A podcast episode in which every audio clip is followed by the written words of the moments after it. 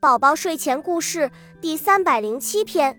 呼呼，秋风带来了美丽的画笔，给大地重新粉饰了一遍。它还给人们带来了甜美的梦。现在就让我们一起去看看吧。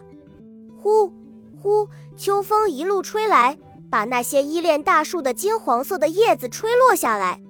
那些叶子如同蝴蝶一样，在空中翩翩起舞。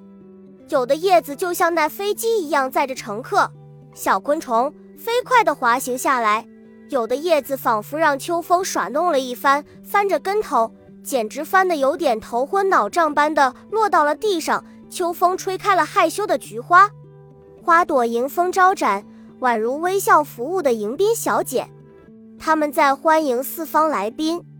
秋风来到田野，它仿佛变成了一个顽皮的野孩子。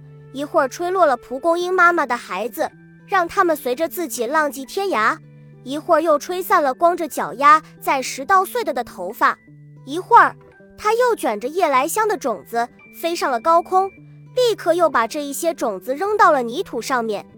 秋风还跟天空开起了玩笑，一会儿把天空吹得没有一丝云彩，一会儿又吹来了一些乌云。秋风又来到了一个新建的草棚。他探着身子向里面张望，里面有一群小巧可爱，身上穿着黄色毛衣，走起路来摇摇摆摆，活像一个威武的大将军似的鸭子。秋风便欢快地与鸭子们一起玩了起来。玩了一会儿，他又不耐烦了，他又动身继续向前走了。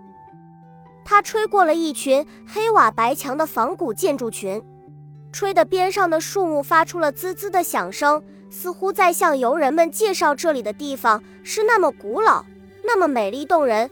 呼呼，秋风还在不停地讲述着。你看见了秋风给你描绘的迷人景色了吗？我相信你一定像我一样看见了。